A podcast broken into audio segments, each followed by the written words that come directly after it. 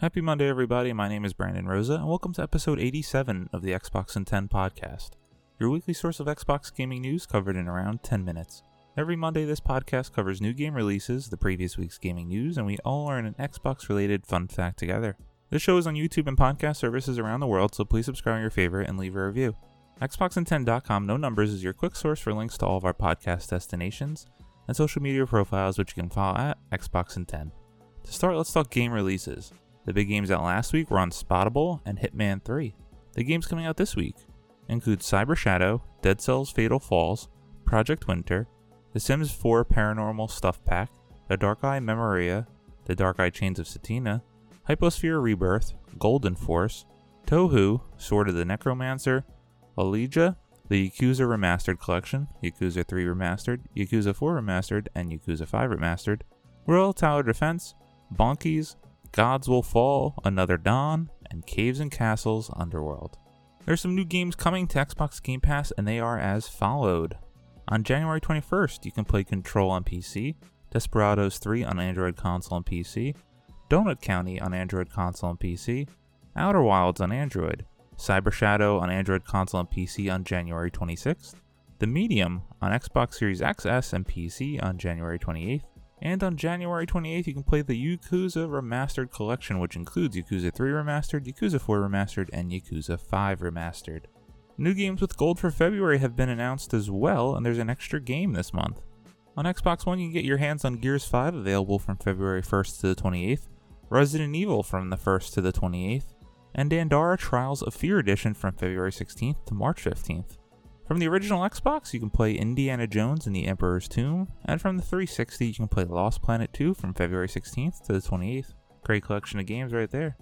Now to last week's biggest news stories, and we have seven to cover this week. Number 1 Microsoft backtracks on Xbox Live Gold price hike. Sam Byford at The Verge writes Microsoft has reversed its controversial Xbox Live price hike. The company announced a price hike on Friday that would have doubled the cost of a yearly subscription to the service, which is required to play games online on Xbox consoles, to $120 for many users. Now, though, Microsoft says the price will stay the same.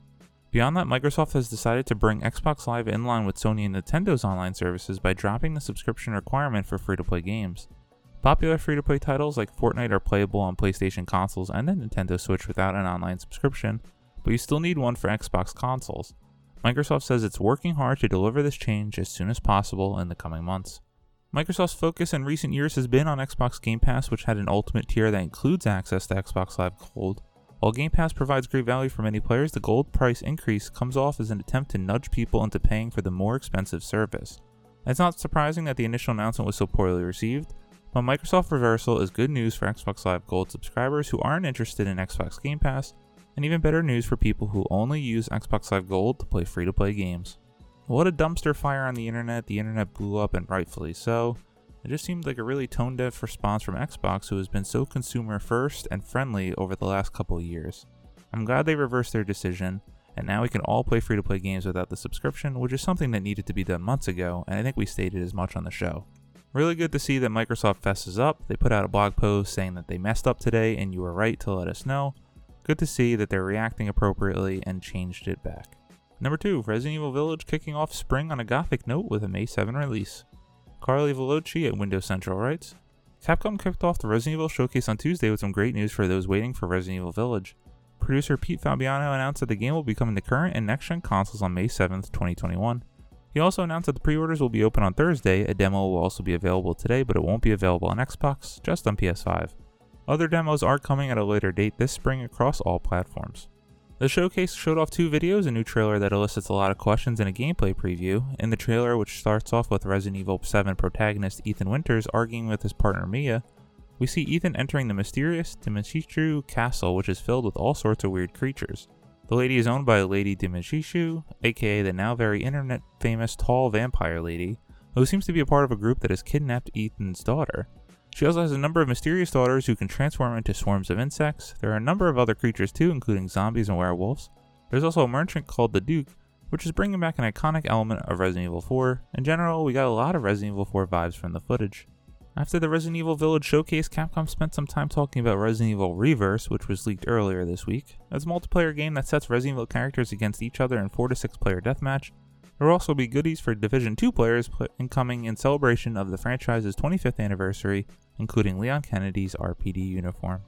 For someone who Resident Evil is one of their favorite franchises of all time, I loved what I saw at Resident Evil Village. Getting to play the Maiden demo on PS5 was pretty cool, seeing how the world is, and it looks absolutely beautiful on next gen consoles. Can't wait to get my hands on it this May, but it was disappointing to not get any type of leak or rumor for Resident Evil 4 Remake. Number 3, Cyberpunk 2077 Patch 1.1 launches as first major post launch update. Michael Cripe at The Escapist writes CD Projekt Red has just dropped the first major update for Cyberpunk 2077, following its widely criticized launch. As detailed at the official website, Cyberpunk 2077 Patch 1.1 packs in a variety of bug and crash fixes for players on Google Stadia, PC, PlayStation, and Xbox, hopefully aiding those in experiencing frequent stability issues. The highlights include crash fixes for loading saves, opening and closing the game, and point of no return. It also provides assorted fixes related to visuals, UI, achievements, and the open world in general, as well as specific issues on each platform. The Cyberpunk 2077 Twitter account also added that this update lays the groundwork for upcoming patches. To see the entire list of changes, head over to the Cyberpunk 2077 website.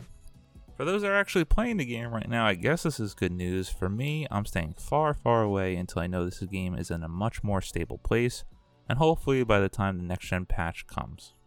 Number 4, Activision merges Blizzard and Vicarious Visions. Adam Bankhurst at IGN writes Activision Blizzard has confirmed that Vicarious Visions, the developer behind such titles as Tony Hawk's Pro Skater 1 and 2 Remake and the Crash Bandicoot N. Sane trilogy, is officially being merged into Blizzard Entertainment.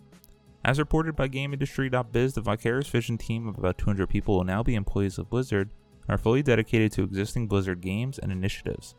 This means Vicarious Visions will no longer be creating games as a lead developer. Vicarious Visions was founded in 1990 and was acquired by Activision in 2005. The studio has worked on everything from Guitar Hero, Spider Man, Tony Hawk, Crash Bandicoot, Destiny, Skylanders, and much more.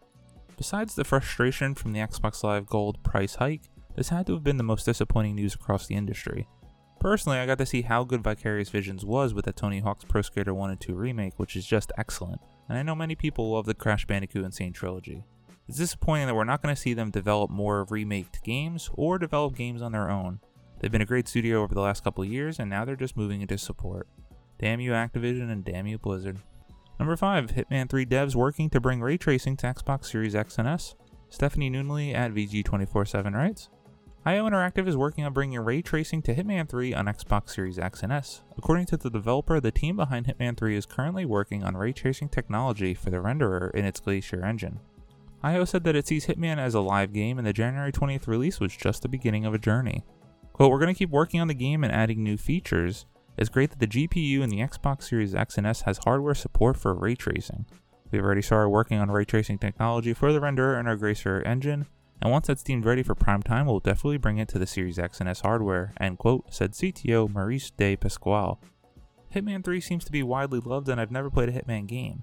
I kind of hate that I saw this news because now I feel like I'm just to wait till they have ray tracing in the game before I give it a shot. Hopefully, it's sooner than later. Number 6. No plans for Fall Guys to come to Xbox Game Pass. Joe Skrebels at IGN writes Excitement was sparked today after fans spotted Xbox Game Pass suggesting Fall Guys would be arriving soon, but Mediatonic and Devolver have since quashed the idea, with the publisher saying there are no plans for the game to hit the subscription service. As pointed out by Ron Bag on Reddit, the Xbox Game Pass Instagram account recently replied to a user hoping for Fall Guys on Game Pass by saying it's coming. However, after news started spreading today, the game's official Twitter account and publisher Devolver moved to deny it. Devolver explained to journalist Tom Warren that there are no plans for the popular game to come to any form of Game Pass, meaning the Xbox, PC, or cloud versions of the service. It's not clear how the miscommunication happened, but the Fall Guys Twitter account called it a bit of a mix up. Fall Guys Ultimate Knockout saw huge success last year after launching on PC and PS4, debuting as a PlayStation Plus game. An Xbox version has never officially been denied, but it seems it won't be joining Xbox's subscription anytime soon. I want this game on Xbox so very bad. I have it on PC and I have it on PlayStation. It's an amazing game and I want to play with more of my friends. Hopefully it comes to Xbox soon, even if it's not coming to Game Pass.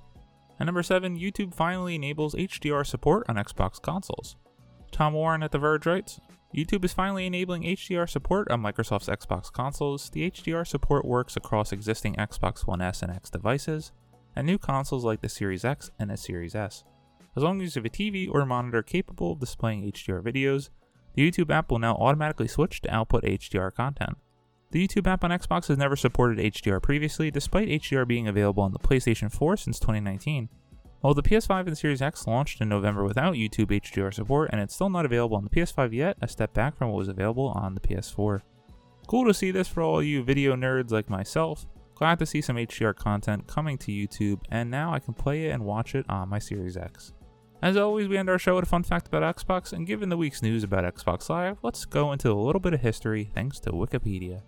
Xbox Live, formerly styled as Xbox Live with the live in all caps, is an online multiplayer gaming and digital media delivery service created and operated by Microsoft. It was first made available to Xbox ecosystem on November 15, 2002. An updated version of the service became available for the Xbox 360 console at the system's launch in November 2005, and a further enhanced version was released in 2013 with the Xbox One. This same version is also used with the Series X and Series S. I still remember my first time jumping on Xbox Live in what must have been late 2004 or early 2005, playing Halo 2 when I finally got a router and Xbox Live working. It was an incredible experience, and I'll never forget dying and being massacred by everyone online, even though I thought I was great compared to my friends. Thank you all for listening to the Xbox in 10 podcast, your weekly source of Xbox gaming news covered in around 10 minutes. If you like the show, please subscribe to your favorite podcast service, share with your friends, leave a review, and follow on all social media at Xbox in 10. This past week, I've worked a lot of hours at work, so I haven't had too much time to game. I squeezed in the maiden demo on PS5, and I'm hoping to play some Jedi Fallen Order on the Series X after I record. My name is Brandon Rosa. You can follow me on Xbox at Brosa93. Hope you guys all have a great week. Stay safe and keep on gaming.